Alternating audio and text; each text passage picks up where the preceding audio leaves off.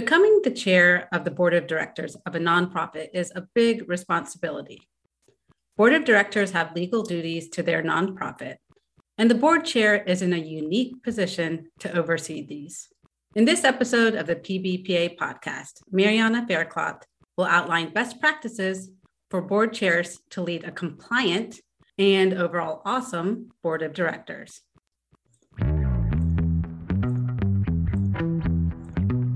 Hello, and welcome to the PBPA podcast. In each episode of the PBPA podcast, we explore legal questions relevant to Georgia nonprofits.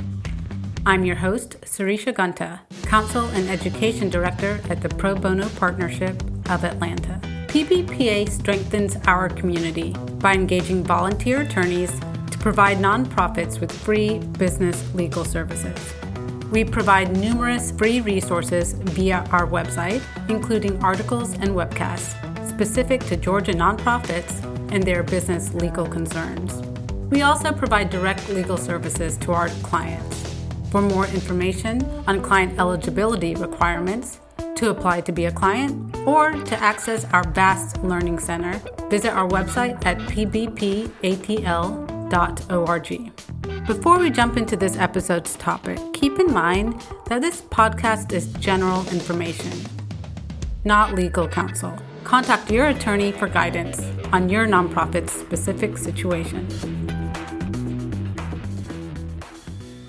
Mariana Faircloth is Senior Corporate Counsel with the Home Depot, where she provides counsel on corporate matters, including compliance and governance.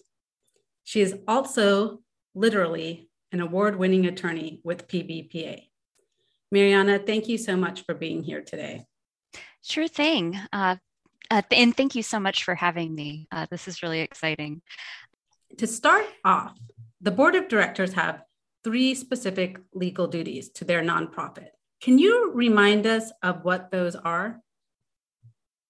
So, first off, we have the duty of care.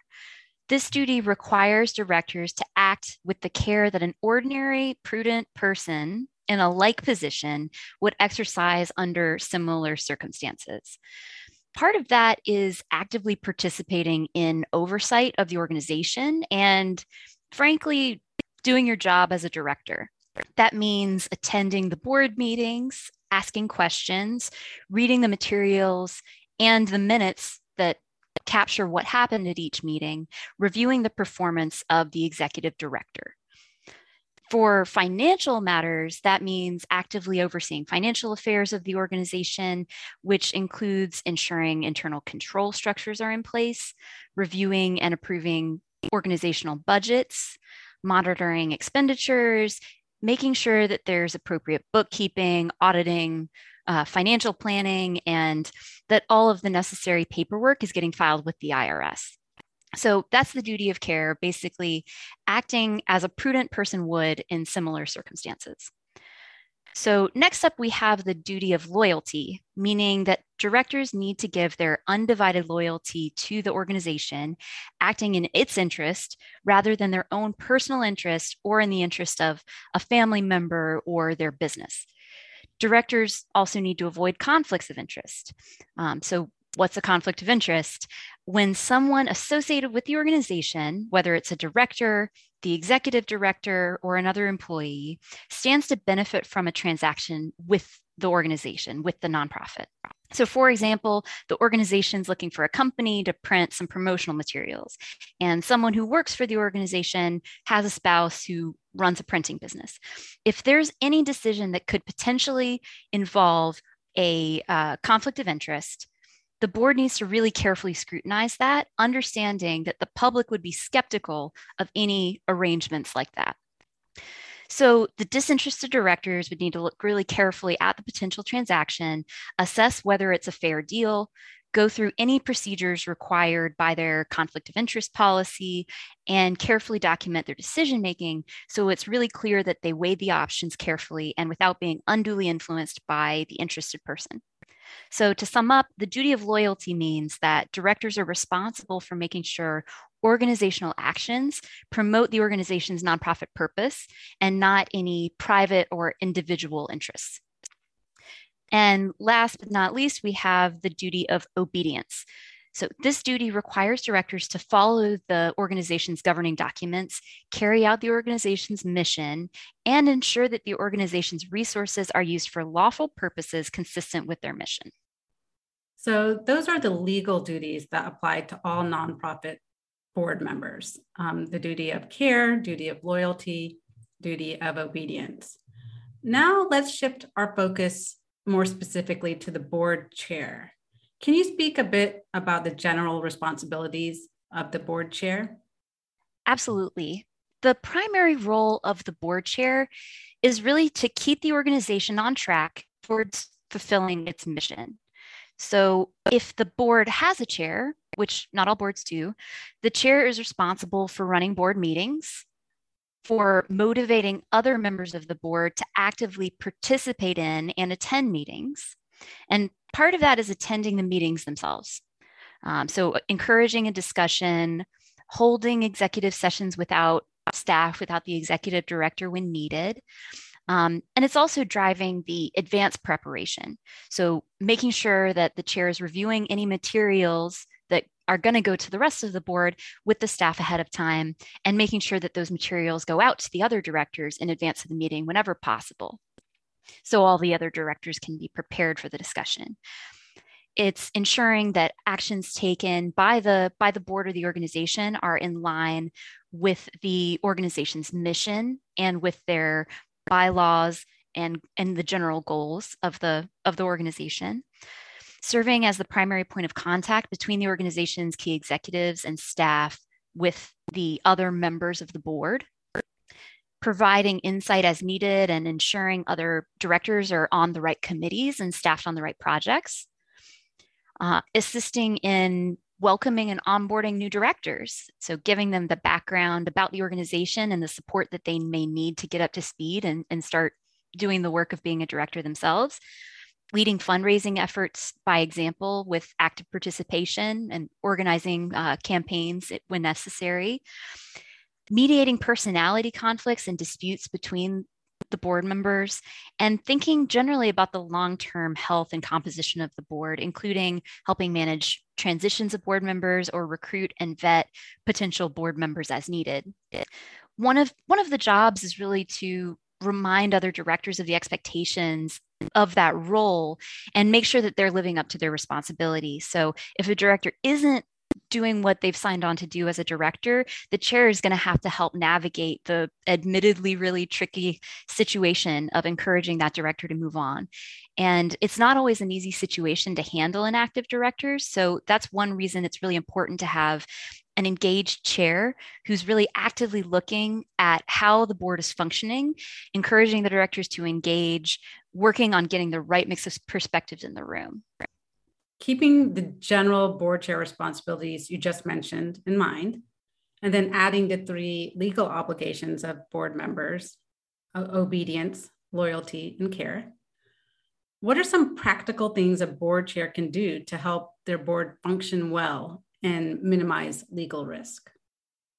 So, the first really big thing is to know the organization's bylaws.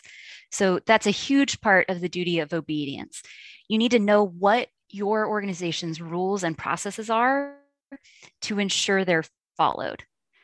Bylaws will have numerous really technical requirements. So it's meeting cadence, uh, notice requirements, as in when, when and, and how do you need to notify other directors of a, of a proposed meeting? Uh, board composition, how many directors are you supposed to have? uh, required votes for different corporate actions, terms of office. And that document, along with the organization's articles of incorporation, is really essential reading. And you also need to be very familiar with the conflict of interest policy that I mentioned earlier, so you can help navigate any uh, potential conflict of interest transactions.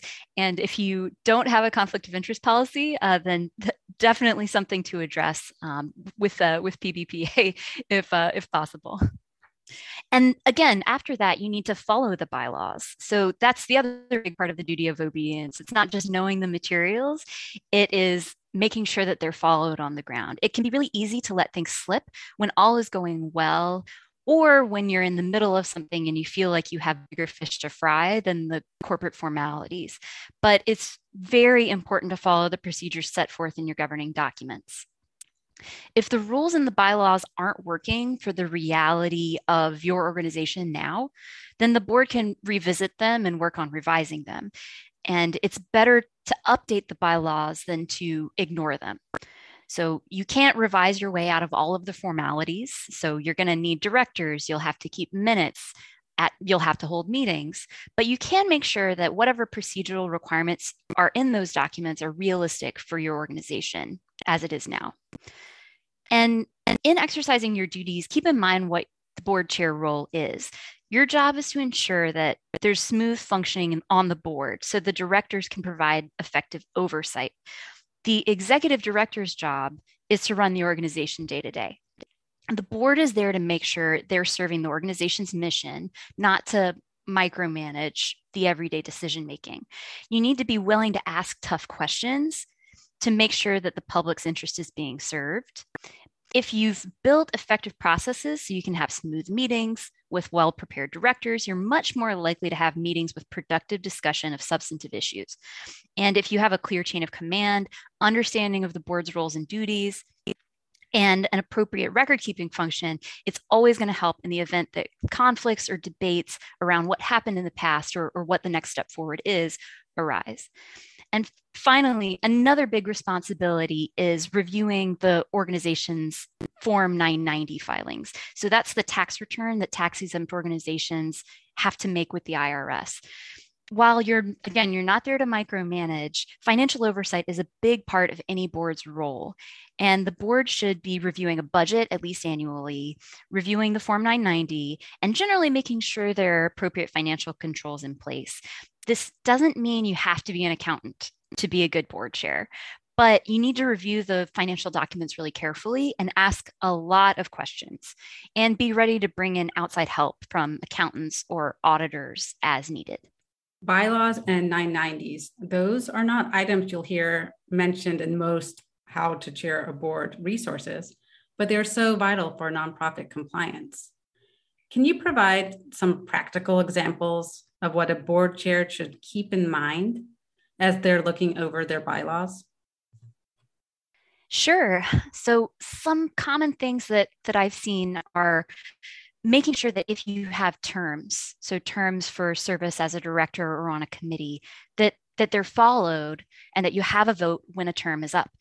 Um, again, when things are going smoothly, it's easy to let those formalities slip, but you want to have the process in place so that if things aren't going so well, um, you have a clear process and a record of, of, of what was done and what to do. Um, roles and positions. Um, are there any officer positions or committees that are required by your bylaws? There are probably there's probably at least a president CEO role, a secretary, and a treasurer. Make sure those are filled and that the people in them are actually serving those functions um, and that the right person is in the right role. Um, so if it's required to be an actual director instead of a member of staff, that, that that's the case. Are there committees required by the bylaws? And again, who is allowed to be on them? Um, typically, bylaws will cover committees of the directors. Uh, but sometimes you'll see non, non-director employees who are being treated as voting members for the board committee. Um, so you want to make sure that that's actually allowed staff can always sit in, in a committee meeting by invitation, but wouldn't necessarily be voting members, depending on your bylaws. Another really important relationship is working with the board secretary. The board chair is usually responsible for running board meetings and making sure that the board is functioning well. The secretary is responsible for the record keeping, taking minutes, that sort of thing advanced planning along with the secretary is key to making sure that all of the relevant hoops are jumped through from a corporate governance perspective and that everything that needs to get done at a given meeting actually gets done and this one will sound um, sort of basic but it's it's really important. Setting up a system to track your deadlines. So like i mentioned the bylaws often have numerous technical requirements about when notice needs to be given how often things need to occur. And beyond you know the timing for your for your irs filing uh, you'll have all sorts of dates that you need to keep in mind and i found it's really helpful to create a calendar maybe annually or quarterly depending on how often your board is meeting that has all of the relevant dates for the board meeting, when materials for the meeting need to be distributed for directors, when they need to go to the board chair in advance of that, when the official notice of the meeting needs to go out, just to make sure that that um, domino effect of all of the relevant dates uh, goes forward smoothly and that everything gets done on time. My next question is a more technical question that several nonprofits have shared with us. How does a board chair know when they should seek a board resolution versus when a motion is sufficient? So, a good rule of thumb is that any big actions, I say with uh, with air quotes, need to be voted on and memorialized in written resolutions. So it's always better to have circulated the written resolution to the directors ahead of time if possible. So it's very clear that everyone knows what they're voting on, they've had time to think it over, and they can discuss any lingering questions at the meeting. So basically, if this is some big, um, some big corporate activity, that it's not coming up for the first time at the meeting, if possible. Um, when I say big actions, that might include something like hiring a new executive director, taking out a loan, expanding into new geographic locations, offering substantially new lines of, of services for, for your organization. Smaller actions like, let's say, a routine contract renewal, buying office equipment, you know, small transactions might be good to include in the minutes, but don't necessarily need a written resolution. Um, just be mindful of your bylaws. Uh, since sometimes there are monetary thresholds in the bylaws that will require certain votes or other procedures. Um, for instance, if there's an expenditure over a certain dollar threshold, it might need to be signed off on uh, by two officers of the board. Um, the other thing is the other thing to note is that bylaws often, although not always, permit a written consent as opposed to a vote at a meeting. So if something comes up that needs really urgent action and it's going to be difficult to convene a meeting in a given time frame, you might be able to do a written consent instead of calling a meeting just make sure to confirm whether articles of incorporation or bylaws allow it and what the majority, or excuse me, what the required vote is for those written consents, as sometimes it's only allowed for a unanimous vote uh, instead of the average majority. And finally, once a board chair has implemented all the great tips you have shared so far, they may start to look ahead to their successor. Any thoughts on transitioning from one board chair to a successor board chair? Absolutely. So, to me, one of the most important roles a board chair can serve is thinking about the long term function of the board and working to develop more junior directors for future leadership roles as a chair, you want to be facilitating an environment where directors are very involved, vocal, and aware of their strengths and growth areas so they feel empowered to ask questions and provide advice where they have expertise. Part of that is thinking about composition. If your board has committees, you might want to think about periodically rebalancing those to bring fresh perspectives to the committee and also to provide your directors with a growth opportunity. And you need to be thinking about succession planning so that when your term is up, you're ready to pass the baton. There's a plan in place to transition your responsibilities. So the training or transition can take lots of different forms. You could announce the transition well before it occurs so your successor can shadow for a meeting or or more beforehand and see what the extent of your responsibilities are.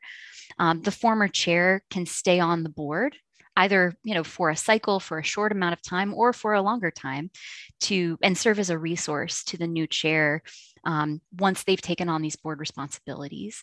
There are lots of different ways that that you can work to actively transition the role And hopefully, that transition has come after lots of thought about what qualities need to be in this chair position and, and what role they serve in, in the board overall. And that brings me back to this point about succession planning more generally. So, board chairs often have to be the one to manage a difficult situation where there's a director who isn't really fulfilling their responsibilities. As a board chair, you should make sure that expectations for directors are very clear. So consider putting those expe- expectations in writing in a policy so that potential directors know what's expected of them and there's a roadmap if they're not engaging. Your job as the chair is to make sure that you have an engaged board that's providing real oversight to the organization. And a big part of that is continually assessing performance of the board and looking for ways to improve director engagement. So that's not to say that uh, you're just there to be a disciplinarian. Um, the chair should be working to build relationships with the other directors.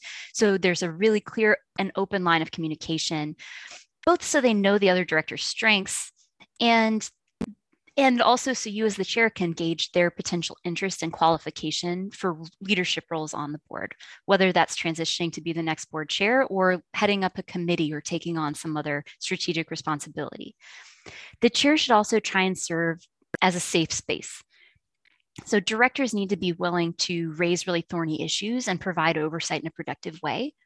And a good board chair can be a huge part of building that culture where people feel empowered to speak up. Mariana, thank you so much for answering my questions today. You have provided fantastic insight into the general and legal duties of board chairpersons. I appreciate you sharing your expertise and time with us. And to our nonprofit listeners, thank you for joining us for this episode of the PBPA podcast. We hope that you found this episode of the PBPA podcast to be informative and helpful. We add new episodes every month with short conversations about general yet important legal information for Georgia nonprofits. Remember that this is not legal counsel. Talk to your attorney about your organization's specific concerns. Thanks for tuning into the PBPA podcast, and to all nonprofits listening out there, thank you for all the good work you continue to do in our community.